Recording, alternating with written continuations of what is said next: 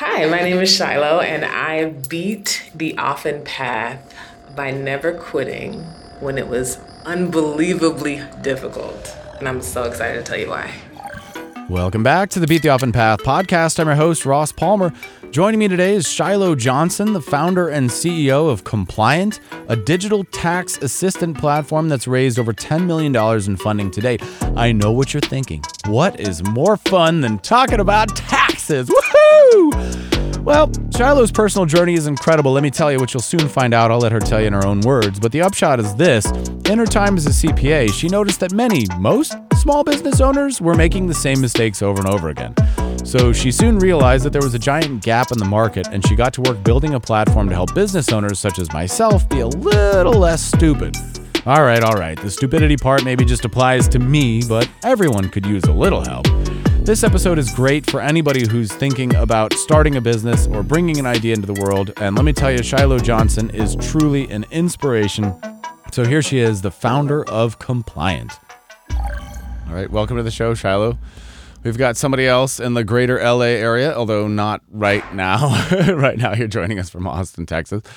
Uh, but explain a little bit about what that means. So tell us about Yeah. what where the struggles were and how you ended up where you are and where are you? Oh, I don't know. I'm just tackling tech like a beast. Uh, so what has been impossibly hard is everything. So for starters, I was a teen mom. So I had my first kid when I was 17. So imagine being 22 with three children, putting yourself I through can't. college Nope. and working full time and not Nope. having any help. Yep, did it for four years. Then I went and got a graduate degree in taxation. And then I jumped into corporate tax and did it for 15 years. Sent all my kids to college and then decided to start a tech company. And that's Unbelievable. how I did it. But you can't you can't do that because you have to be young to start a tech company. Oh, so- what? I am young. Do you see this? No. Those are the Uh, you rules, know, Shiloh. yeah, There's yeah. rules to this game. You must You be You can't 18 break the fresh out of formula. Yeah, exactly. You've got to be wearing a hoodie. You can't dress too nice because then they'll know you're not smart. There's rules to this. Patagonia vests only. Yeah. Um, Right. Yeah, I have never believed in rules. My life is an example of that. I think it, those Mm-hmm. are just rules are more like guidelines, and you find ways Mm-hmm. to make things fit into what you need them to be. You can't exclude yourself from the possibility of trying something because you don't fit. Like, of course, I don't fit. I've never fit, and Mm-hmm. I'm still doing it. Come join me. That's right. uh, and you've obviously done some incredible things. The intro will have will have explained that. But I have a question. So some people seem to be interested. You, you mentioned you got a degree in tax. Are, have you did. always been interested in numbers? Uh, some people love this. Some people hate it. Some people can't stand it. I'm probably in the hate it and can't stand it camp. How did you find yourself there? Uh, on accident, truthfully. Uh, I actually was going to be a lawyer. Uh, I was a poli sci major. I was going to go to law school. And then I had a boss, a woman by the name of Anita Dewan. She was like the VP of tax for this large um, retail company. And she was my boss. And she said, change your major and go into tax. And I was like, why would I do that? That's horrible. And she said, because there aren't very many of you, us as in minority women, and you could make a lot of waves. And obviously, there are diversity quotas that have to be filled, and you're very intelligent and you're good at this. So do it because you will always have a job and you will never have to worry about working. And I was like, okay, I'm pragmatic. I'll try it. I just took an accounting class. I wasn't going to change. I just took an accounting class. I loved it. I felt like I knew like the secret codes to like figure life out because nobody knows accounting. And so as I learned and it was relatively easy, I was like, oh, yeah, superpower. I'm doing this. So she was right. yeah. Was was the advice was. spot on? Totally. Spot on, 100%. Not too far after that, we went into the first recession. Not only did I not have to worry about my job, I ended up getting a promotion and a raise. and everybody left and right was like losing their homes, losing their jobs. It was crazy. Unbelievable. Yeah, yeah. So this the superpower that is a great insight because mm-hmm. it, it sheds light on the fact that so few people know how this stuff works. Just in general, And certainly, I mean, looking at your bio, you focus obviously on small business owners, of which I am one. So we'll get into that in just a second. But people who aren't small business owners or business owners or entrepreneurs at all, they generally know pretty much nothing about this stuff. Because for the average person, their tax time routine is just I get a piece of paper from here from my single employer, I punch the numbers over here into TurboTax, and that's the end of that. No other calculations needed. Obviously, if you're a business owner, tax time becomes a very different thing, right? Very different. Yeah, so, why do you think so few people know about this, and why is it a superpower? Oh gosh, I think our education system is terrible. That's probably why so few Yeah. people know about it. I have so many thoughts about education reform. Goodness, but sure. um, I I certainly hate the fact. So tax code in general is written for small businesses. It's written in to promote and support small businesses. It's also written. The most code is written in favor of small business, but small business understands it the least. And I was just like, oh, I could do something here. This is a gap. I could fill it. And so hence how the product came to be. But I, I certainly feel like there are a lot of areas in general that we just we don't have practical knowledge around. We have practical knowledge around like pi, like I don't know, Pythagorean theorem or whatever you learned in math class that you will never need again. But there is like practical knowledge around just like, okay, I'm gonna start an influencer consulting company. What do I do with my tax? And everyone's just like, I don't know. You keep it. I don't know. You do something in a savings account.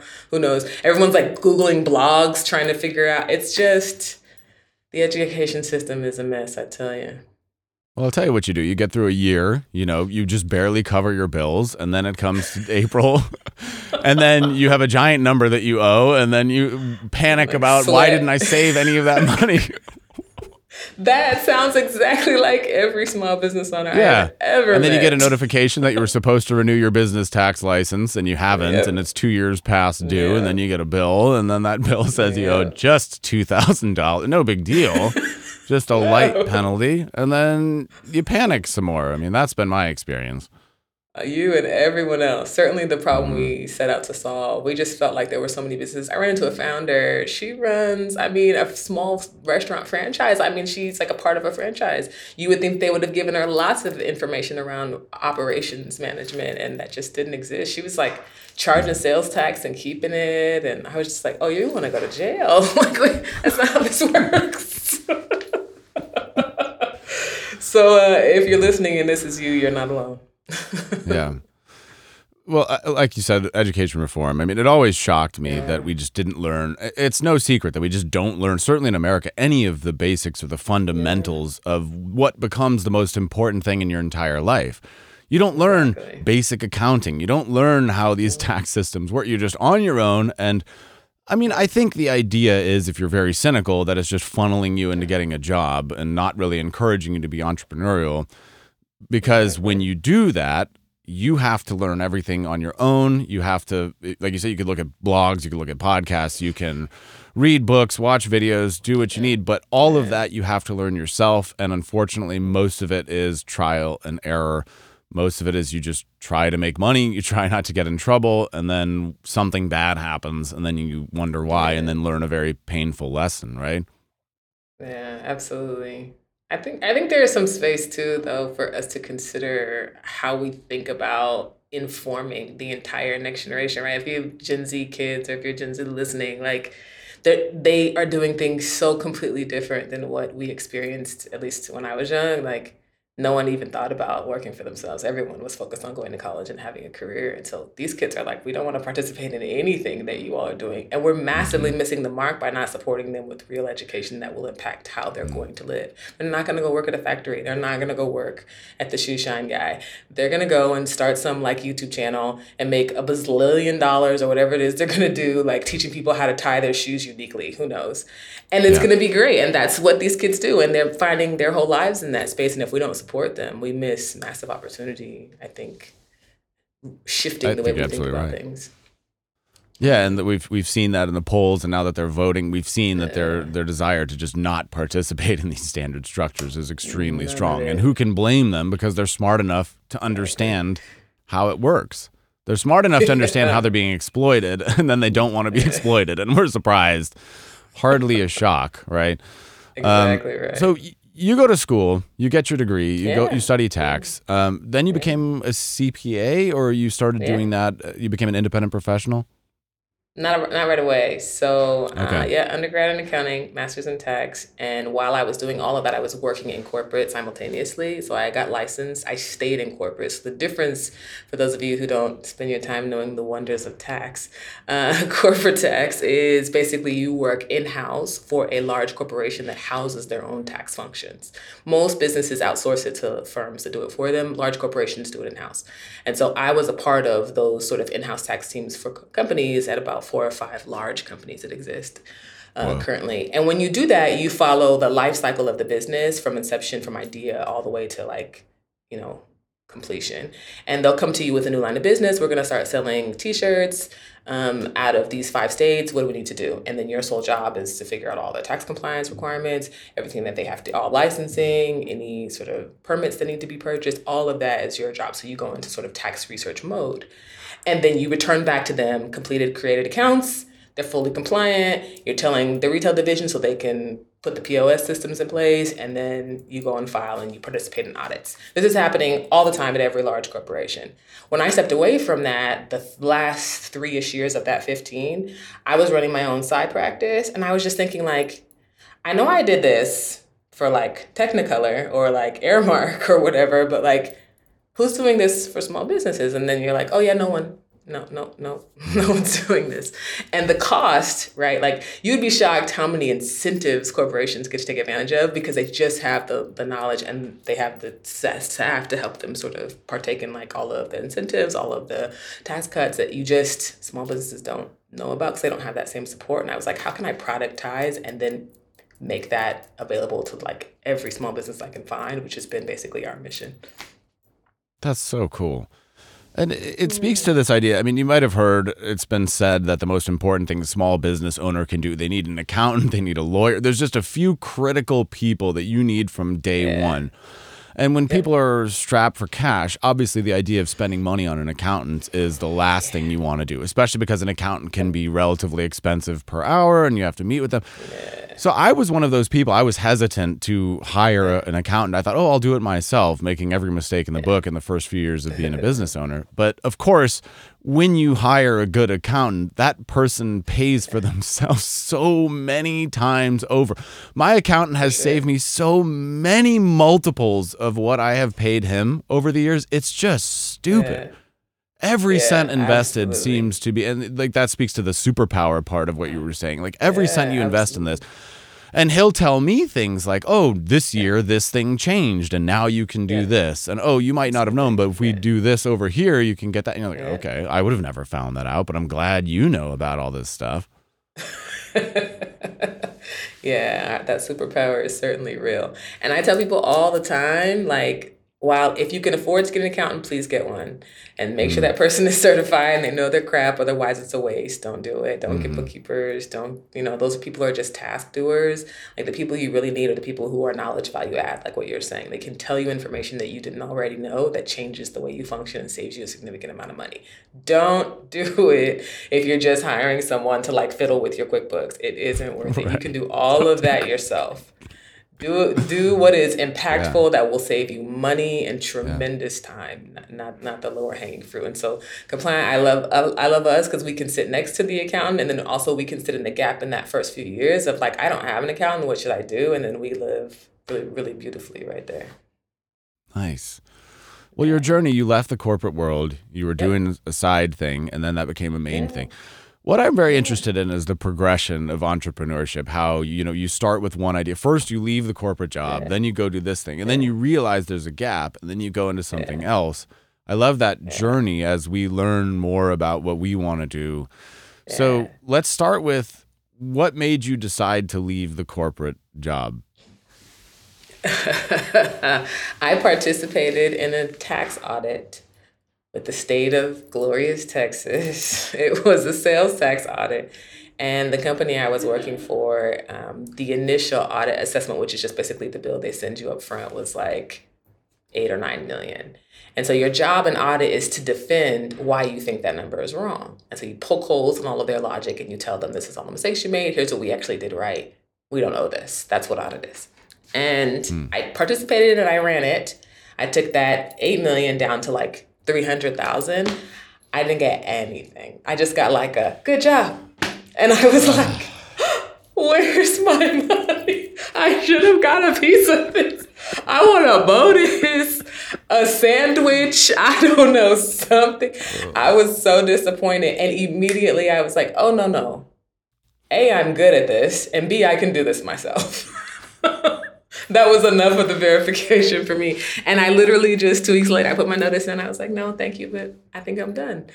And I told myself that I'm gonna give myself six months. I had six months of savings, enough to pay my bills, not even a lot of money. I was like, I can keep the lights on for six months. And if I don't get enough business to supplement my income, I'll just find another job, I'll go back.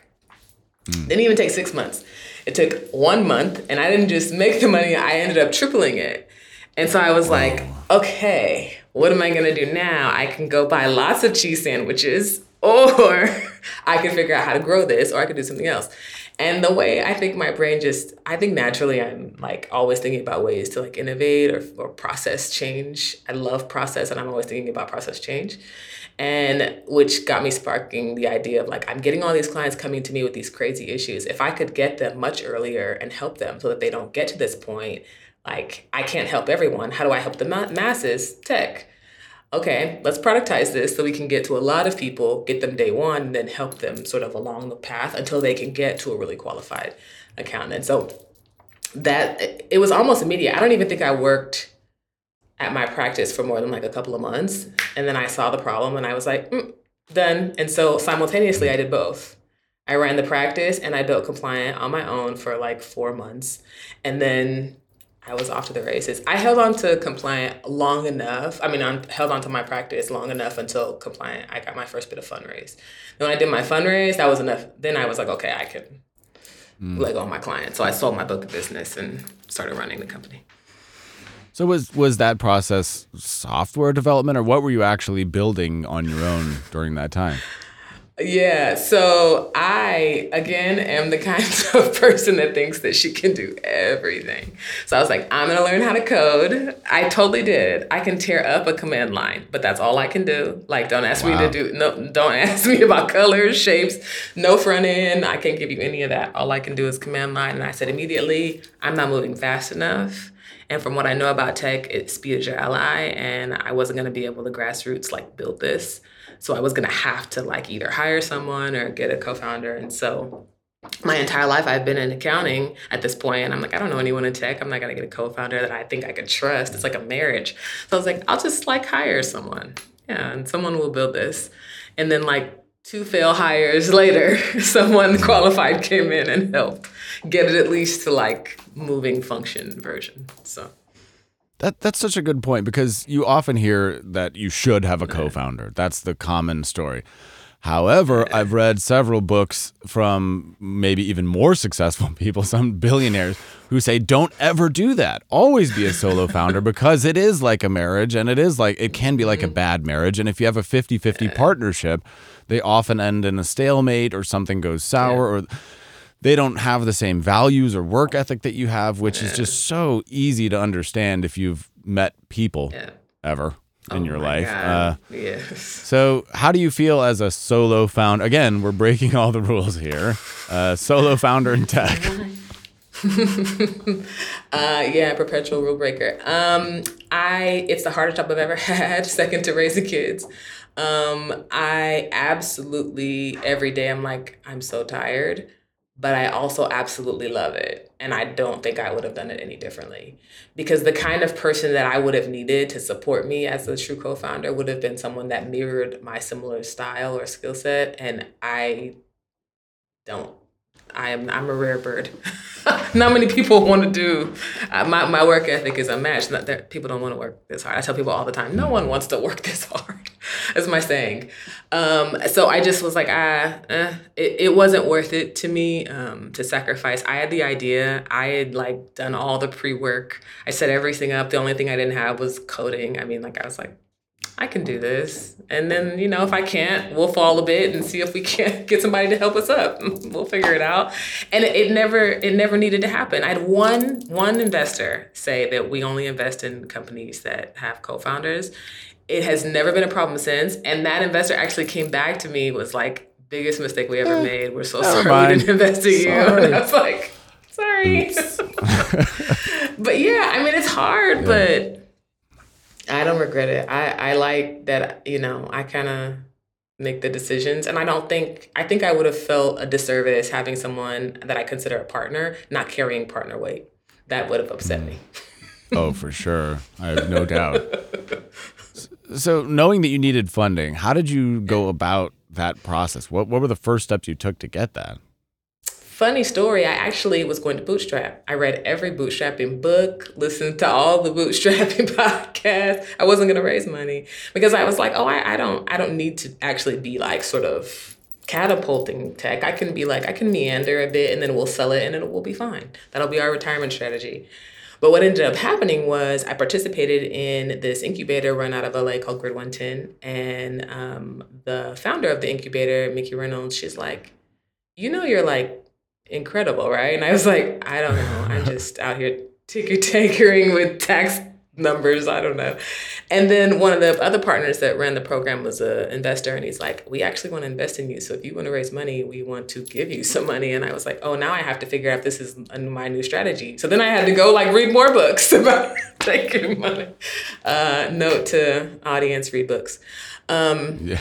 Yeah, and then after reading, read, read books. books Try it. Exactly right. Try it. Yeah, it's great. Try it now.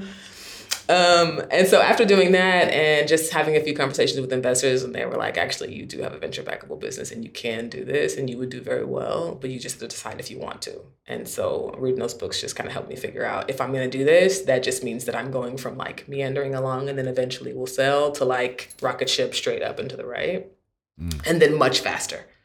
So once I like settled with that idea, I was like, all right, let's do it. And so the gentleman that I mentioned that was a part of the Grid 110 program, it was his first fund. And so we became their first investment. He then went and opened up his network to me and said, here, meet this person. She's pretty dope. Give her some money. And so I was able to galvanize a little bit of a round relatively quickly thanks to them. That's crazy. And at the time of yeah. me doing my research, I think you, you had raised something like 5.5 million. Has that number changed? Yeah, Is that roughly accurate? That number has changed. You're going to get exclusive information. We're not going to announce this anywhere, but I will just say it here. yeah. we've, since we've raised about 13 million. So, wow. so the demand has just been, gone up. Yeah, that's the beautiful thing about a recession. And the only way that it is beautiful is the uniqueness that comes from it, the ingenuity that comes from it creates opportunity for us. Everybody is starting something. Everyone needs more money. Everyone is in this like crazy hell of a time and they don't want to keep working for the nine to five. And they're like, how do I make money? And I'm like, I don't know, but once you figure it out, come over here. so it's been working really well for us.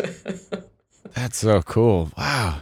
It's just that you've done the exact opposite. And that's what so many people are so afraid. I mean, now we're headed into another downturn. Twitter, laying all this drama, Facebook laying off thousands and thousands of employees, all of tech, all of that stuff. And you've just done the opposite. But of course, that is what the point of the show is all about. It's about beating the often path, doing the road less traveled. Because again, if everybody else is in a downturn, you cannot be in a personal downturn but to get there, you can't do what everybody else is doing. Would you agree with that? A hundred percent. You also can't listen to people. Listen to yeah. people, but don't listen to people. That's literally right. my advice. yeah. Right. Certainly in the space that if you don't trust yourself enough to know that even if everyone says I shouldn't do it, there's something in me that believes it, and that's enough for me. Right? Like, yeah. and that's always been enough for me. Everyone, my whole life was like, why would you quit your job? That's stupid. You make so much money. I don't and I can make it again. I'll just like let me do this. and then also knowing that you can always just try. And the trying is not the end. It's just the trying. And if it fails, fine, you learn something. Just try. Mm-hmm. Yeah. yeah. And you know, you probably it, it might not have seemed like an advantage at the time, but if you have raised several children as a teenager, there's probably not much in life that could possibly be harder than that. So, I mean, entrepreneurship, like you said, tell it's the second most difficult thing. For a lot of people, it might be the most It difficult thing, but you're like, hey, there's there's a limit to this. Let me There's tell a you, I ceiling tell here. everyone. There is. I tell everyone all the time. Trust me. After surviving being a teen parent, there is Right. nothing I cannot do. Nothing. What do you want me to do? Move mountains? Watch me. like I can do it all. All right, as long as I get three hours of sleep, I can do anything. Let me clear anything. A glass Just three, okay? That's all I need. Oh man, so much respect for that. Uh, So Thank you. you have. Um, how did your life change when the funding came in? What what practically happened in your life? practically nothing in my personal life. Uh, Okay. I think the let me just level set for all the founders listening. Raising money doesn't mean you get money; it means your company gets money, and that's about it. Right. Uh, what actually changed was the time I was spending working on compliant. I got to hire people, which meant that I could stop like doing all this crap I was doing all the time. I was working literally probably 16 hours a day, maybe even 17. So that went from I went from working 17 hours to working more like eight or nine, like a normal human, Mhm. um, because I could hire people. So that was immediately great. But what isn't talked about a lot is like once you take an investment, your net worth changes because the value of your equity changes. And so how you think about wealth ha- now has to change. And so there Mm. were lots of conversations at that point with like, you know, do we bring in a financial advisor? And then me and my own, like I have an accounting background, which is not the same as financial advising and wealth growth. It's it's the management of money, but it is not the growth of money. So I then had to like restructure how do I think about building wealth and continuing this legacy for my children and their children and beyond. And so that's how I started to think just more practically within myself, like how do I do this? And then after that, I got to dream a lot. That's what funding does. It gives you a license to dream and do every mm. single one of those things that you are dreaming about, and no holds That's so barred, cool. which is nice. Yeah. That's that's really nice. And you said, of course, you don't get money yourself, but No, does it feel nice the ability to make something bigger more impactful Yeah. something nicer in terms of a product it's it's like making art but at a larger scale right yeah. yeah. so you may not be that's making the money right. directly today but Right. you're putting out something that is just a lot cooler into the world what you're able to create becomes exponentially larger Oh my God, it's incredible. The first customer that says, like, I am changed because you did this thing, or you've helped me so much, or like, I didn't know what I was doing and I was really lost, and like, I'm so thankful you're doing this. It just, you're like, yes, yes, this is the win. This is why we're doing this. That's the North Star. Every, you know, webinar I do or every blog we've written, and someone's like, thanks, this was really helpful. Like, it's just that it's a little notch in that like okay we're on the right path. And it's super mm-hmm. exciting just to know that like i can contribute to the world something that has been my expertise that i can now give to someone else and make their life easier. And as cheap as possible like things don't have to be 47 million dollars all the time. Some things can mm-hmm. be cheaper. I mean we can do free and it still be valuable sometimes i think so yeah That's that's absolutely true, and it's that old saying that an ounce of prevention is worth a pound of cure. Whatever, I'm butchering it. Uh, but uh, one of the things that I got from your bio is that there were situations where people, when you were doing the CPA thing, when you were interfacing with Yeah. clients on a more direct basis, you would say, "Okay, I can fix this for you, but it's going to cost you more money than you can afford. It's going to cost you a lot because I've got to bill hourly or however the price structure is." So a lot of people, that's a, a scenario that we can all relate to. So what are some of these preventative? What are some of the most common mistakes that a business? What categories of things do people make over Oh, and over yeah. again that you see? a lot of them. Uh, there are a few. The most common, I think, um, surprisingly, actually, people are very timid about taking deductions. So some people are like, "Oh, can I really write this off?" or "No," and they just kind of don't really understand what is available to them. And there are, you know, are only a few categories, and they're pretty broad, right? It's the products you use to like make your business grow. It's you know the things you're doing while you're trying to make your business grow, and it's the services you need to help make your businesses grow. It's pretty simple, but people are very timid about doing it, and so they don't. They'll just like, well, here's the rent I paid. And so you did nothing else with your business over the last year. Uh, so being nervous to take those deductions, again, they're there for you. And as long as you have like, you know, some justification for it, it's there for you to take. So you're you're, you're costing yourself money. Uh, don't do that. Another one is like not understanding that there is more than one type of tax. People think just like how, to your point earlier, like income tax or turbo tax is the only thing I need to worry about. There are actually 10 types of business tax.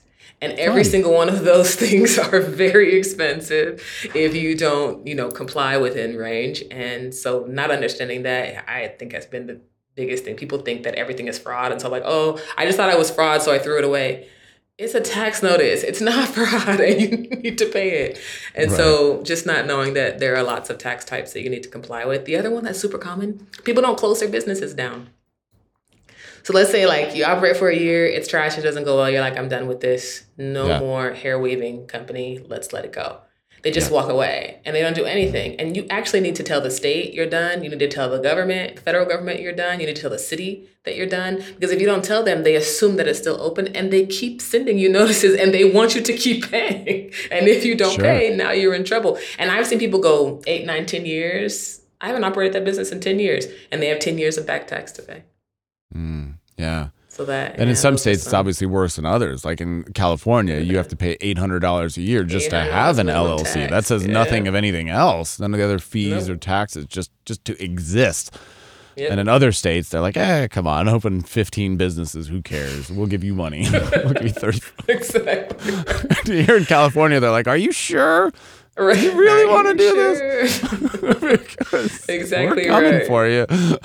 and they keep coming. That's what's trippy. That minimum tax you just mentioned, people think that like, oh well, I didn't do business, so I don't have to pay. It doesn't matter. You stayed open. You have to continue paying until you tell them that you're closed.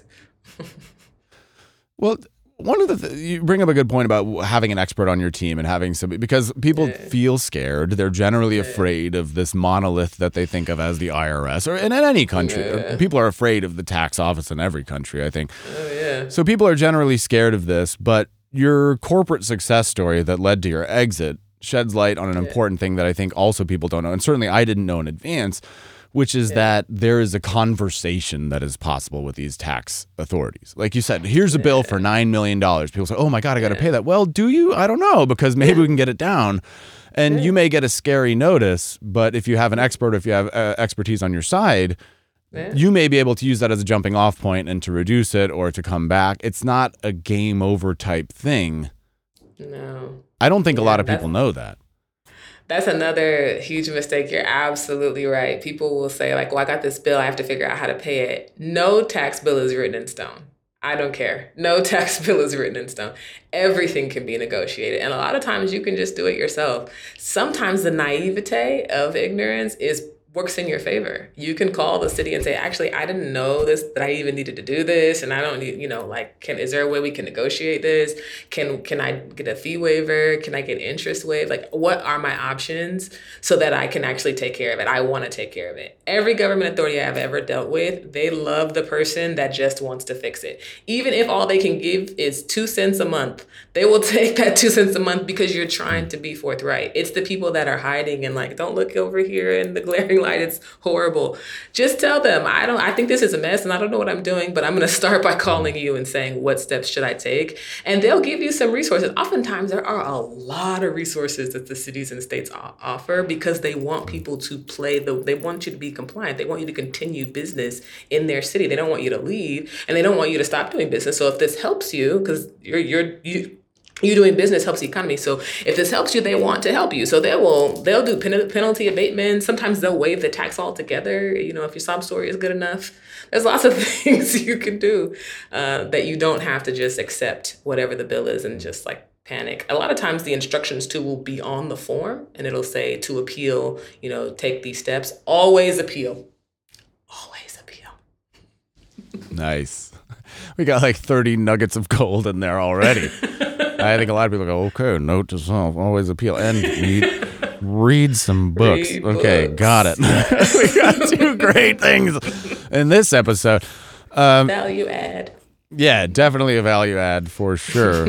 uh, why do you think it is that they're so promote? Why do they promote small business? What's why do they want to support small businesses? Um, I can tell you in Los Angeles, I think every every uh, city is different, probably viewpoints, but I can tell you specifically in Los Angeles or larger city, the beauty about small business is it physically keeps money here. So if you think about like you're a side hustler, you're selling shirts, you know, wherever you're selling shirts, you're bringing that money into your home. And with that money, you can now afford to pay your rent. You maybe even can afford to buy a mortgage. If you buy a mortgage, you now can pay property tax.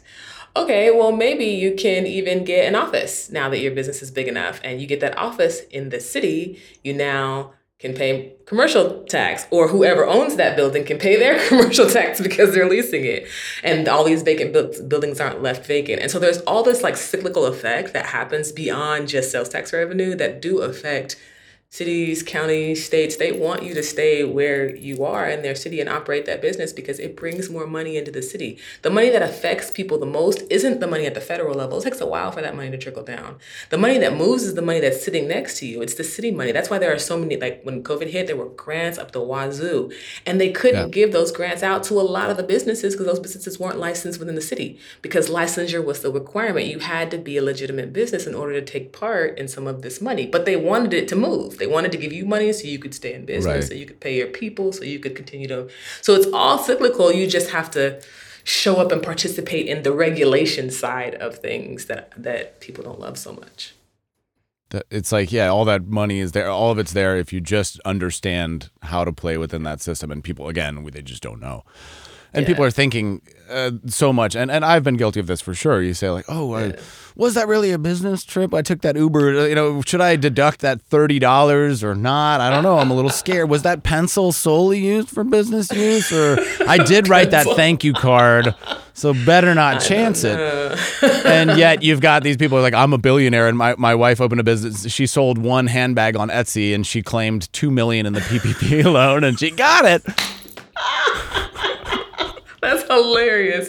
But that's exactly right and a great point.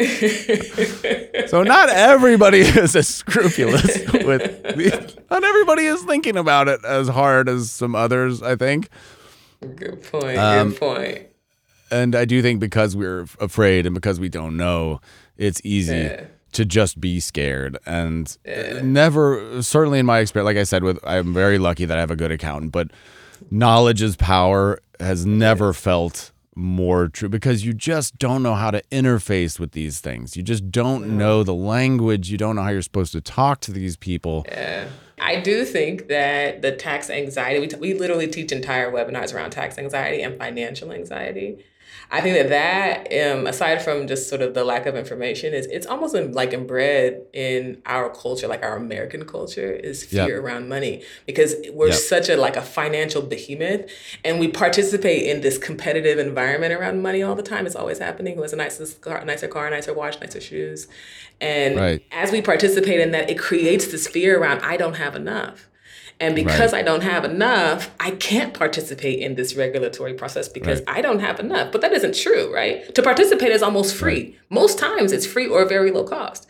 But because we don't have enough and we're always operating as a, at a deficit, we're like pulling through this sort of cycle, perpetuating the fear even more. And if we can, I think, break up with the fear around our finances, we don't talk about money yep. in public spaces. We're very no, hush hush. Families oftentimes don't talk about money. Cultures oftentimes don't talk about money. Right. So if we can open up the conversation around what's happening with the money and how it's moving, like, hey, I don't make enough what are my options how can i do more and create that yeah. conversation more and more there now you have groupthink well here's all the mistakes i made and then okay well you may want to do this here's some things i tried and now you've got more than just I'm living good, but I'm struggling. How do we fix? And in that space, yeah. we can break up with some of that tax fear and financial anxiety. Right. The terrible circle. It's, it, it is, and it, I remembered my point. So it's it's the structures that we have to set up, and when you have an account, you know, first of all, setting up a business, setting up an LLC, setting up an S mm-hmm. corp. There are different structures that are available to you to run your business. And mm-hmm. so much of it is just setting all of that up in the right way so that all of mm-hmm. these systems can work for you. And a lot of that seems very foreign to an individual say, oh, I can have a corporation and I can be an employee of my corporation. I can be on a payroll of my corporation. And that just sounds like voodoo to most of the people in the world. it sounds like that's got to be a scam of some kind. But the reality is that's just how it No. works. That's just what the system is. And that when you do that, you're like, oh, okay, I understand how I can structure it so that the payroll, my personal things go over here, business expenses go over there. And you can balance that together in a way and fine tune that in a way that is different than people think, I think, when they're just starting out. Yeah, and I've seen a lot of that information circle on the interwebs these latelys. Uh, Instagram, I call them my Instagram like accountants, where they love to give you like set up an LLC in your child's name, and then like you know get this thing in your dog's name, and like there's all these like weird Yeah. structures people are trying to do in some version of what you're saying. Um, Right. and, and in some of that noise, there's a ton of accuracy. And I think some people are starting to get hip to like, I don't 100% know what that structure is, but I know there's something I could do that's different than what I'm doing, which that's where we get to a space where knowledge becomes more free because then people are starting to like, I don't know really what it is, but somebody over there is doing something. Somebody got like some insurance thing, and then they went and got a LLC, and then they went and got a FEIN, and then they got this. Some of that is not all true. Some of that you're not going to be able to buy a car on your It might be a FEIN the first Yeah. second. That some of that might be a scam, but there is some truth in that. The way you should be thinking about your personal money versus your business money and separating that out. There's something there that we can toy with more that can benefit us more. That we can keep more money in our pockets. And to to your point, I think the more information we can share, the, the more that opens up. Yeah, and it's it's just all about the kind of deal that you strike, especially now with this Yeah. work reform time where Ooh. you know, like you said, talk about Gen Z, but just everybody feels Yeah. like, okay, I know that being an employee is kind of a scam. I know that something about this feels wrong, but I don't exactly know what it is. And uh, understanding some of those structures, because like for example there's a remote work thing that's happening right now Yeah, and yeah. people are having multiple jobs and Yeah. employers are saying that's tantamount to stealing because you signed an employment agreement over here that says you Yeah. will not work for anybody else and you secretly took a second job or a third job and then we're finding about it and you're immediately fired. And people are saying Yeah. oh that's unethical or there's something wrong with that. And my initial thought when, when hearing all that is well it's not unethical. It's just you just signed a bad deal. The agreement that you signed was bad. If you signed your name on a document that says I will not work for somebody else, well your mistake was signing that document. Ding, ding, Whereas if you had structured things in a different way, it wouldn't be immoral or unethical. It's just about what kind of deal did you negotiate. And in order to get a better deal, you have to set up these structures that a lot of people haven't looked into and set up. Yeah, that's such a great point. We're a fully remote environment too. We have 30 employees, and I know for a fact some of my employees have other jobs, and I, I want them to. Like your participation in the economy affects us, it helps us. If you have a side small business, great. What have you learned? Come share so we can build more product. Right. Like, I don't want you to not have a small, actually, all of you should have small businesses. I think the opposite. I also think you can't prevent people from doing the things they need to do to be able to feed their families. And if their salary isn't enough in this economy, I was at a at an event in New York a while back, and one of the panel speakers was like making a point that people who make over six figures literally are like so 42% of people make that are making over six figures are living month like pay, paycheck to paycheck. Paycheck it's not paycheck, enough money. yeah. Whether that's because of poor money management or it's because of the inflation or some variation of the two. But the point is, it's not enough. And to tell someone like what I give you should be enough, so don't go looking unless you're giving them. Yeah. Twenty million dollars a year, you have no idea, Yeah. right? People have kids to put in college. People want to buy homes, maybe. You know, I don't know if you live in LA, Right. you're never gonna own a home. You live in a shack. you know, people have other dreams. See, like Shed. you know, yeah, in the back Working house. You know, Still working on Right? it. but it, how how do we get to participate right in the American dream Yeah. if we aren't given the opportunity to grow that? And so I think people that a little bit too is that old corporate culture that they're just not CEOs are not ready to let go of. They don't want to go fully remote. They don't want employees working multiple jobs. They just want them to hyper. Like if they do that, they're not going to push us as far as they possibly can. I mean, maybe, but maybe you restructure. Maybe you stop forcing people to work eight hours a day.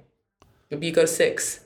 Maybe you Right, change the metrics. Focus on output instead of on Maybe you focus on the on- number of hours your butt is in a chair, which doesn't matter anyways. Exactly That's the old school thing.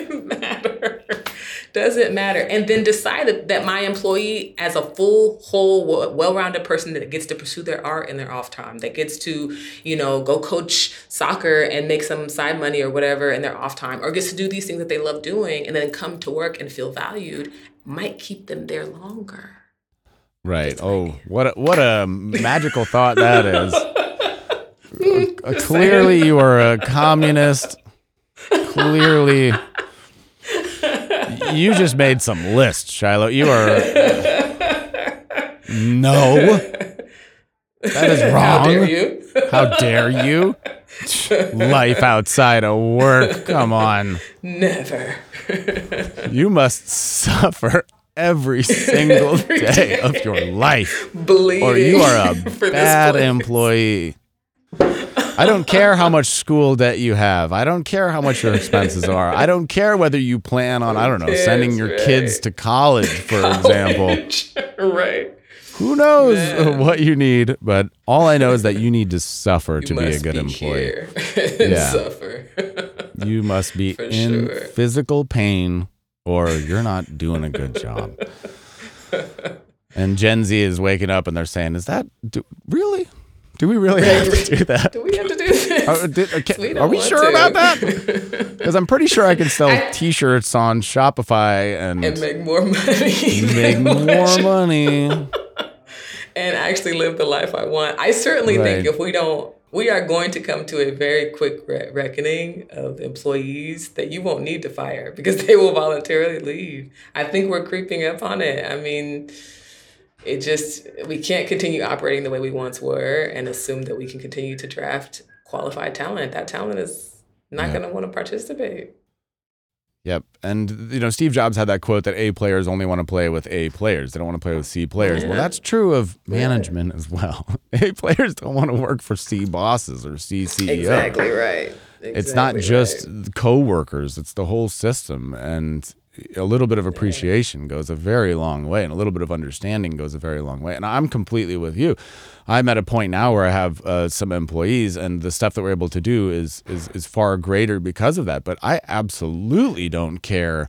Somebody say, "Oh, I need to take tomorrow off." Okay, Bye. Know, I don't care. I'm not even going to keep track, you know, or like I'm not going to show up until morning. Like okay, like I don't. As long as the stuff gets done, Yep. I have no concerns whatsoever. As long as whatever gets done gets done, and and that if you're any kind of decent business owner, it's very obvious whether stuff is getting done or not. That's it. exactly right. If somebody says like I'm going to do this, and then a week passes and then they don't, well, that's pretty clear. It's Yeah. not about how many hours they sat in a chair. It's just did you do that thing that you were supposed to do, and Yeah. that's that is the way that I have always operated. just doesn't make sense to me. I Somebody's like, "Oh, I have a family emergency." Well, go get out of here. Go, eh, you know, do do your thing because Yeah, that makes you happy and that's important. exactly. Or you need And- to, yeah. Yeah.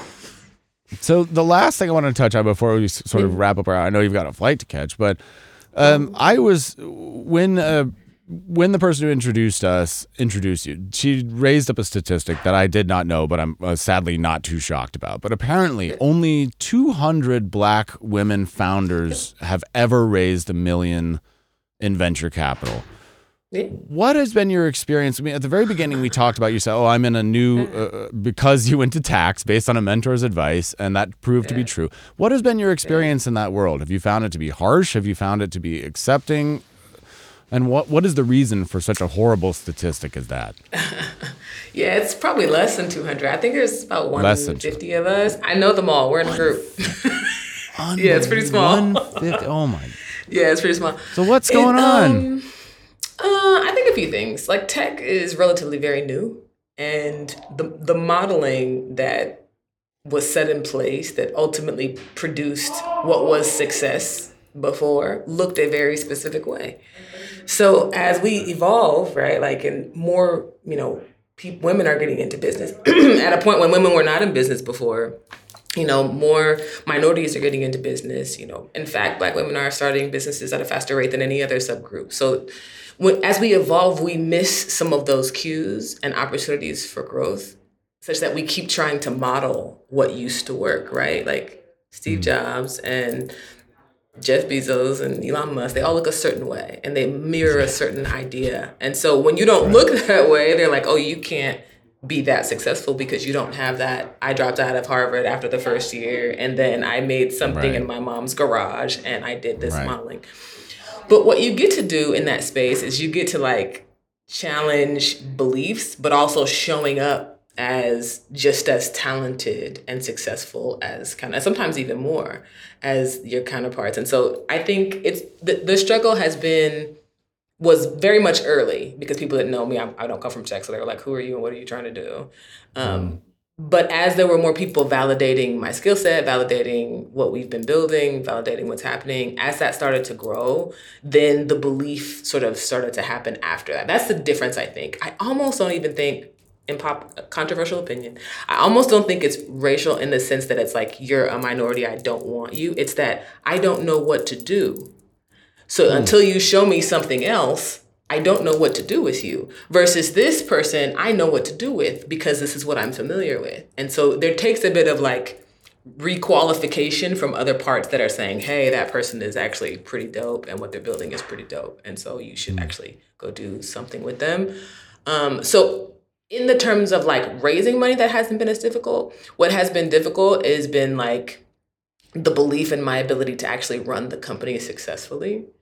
Um, because again, CEOs don't look like me. CEOs look very specific, and so your ability to make tough decisions, your ability to you know move fast, your ability to you know grow and up and to the right, and all the things that they say, like all of that gets challenged because you don't look like the model of what they think that success should. So you get really cool opportunities to kind of show up and show out and say, just because you believe that, I'm gonna show you different and you're gonna be so mm. surprised and then I'm gonna be so great and then I'm not gonna take your calls. And so mm. you kind of have to just muscle through it and decide that like I'm gonna be one of those people that changes that number so that 20 years from now that statistic is a far gone thing of the past. And you sort of muscle through. And there are still people with their biases and there's not much I can do with that. But it can't stand in the way of me building. It can't stand in the way of the mission, which is I've got to get in, kick the door open so I can let a million more of me in behind me. So that's sort of the path I, I set my sights on, such that I don't get too bogged down with the statistics like, oh, they're probably not going to invest in me. No, you will. And if you don't, you're going to regret it. You choose. I love that attitude.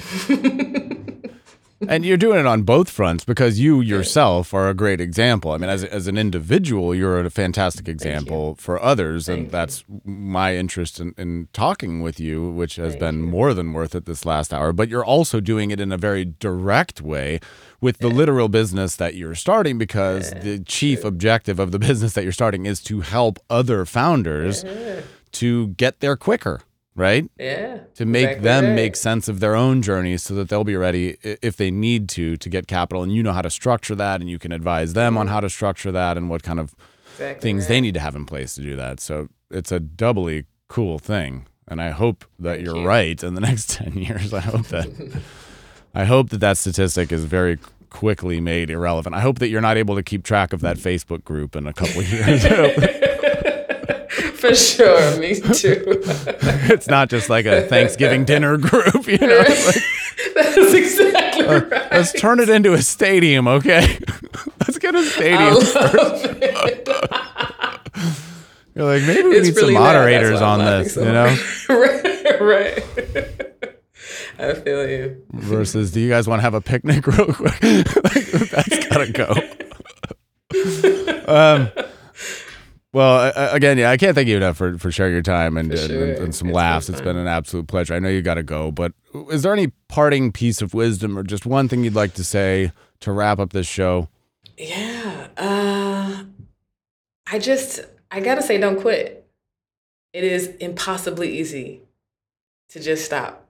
And you're tired and you hate it and you're broke and you can't see the light, but I promise you it's there. Just keep going. Even when it sucks, even when you don't see any like results and you haven't sold anything or you don't know, you hit a roadblock, just keep going. When you hit the roadblock, get creative. Don't quit. I can think of no better way to end it than that. So we'll we'll stop it right there. Uh, thank you so much, Shiloh. It's been an absolute pleasure. Safe travels. And with that, you. the official podcast is over.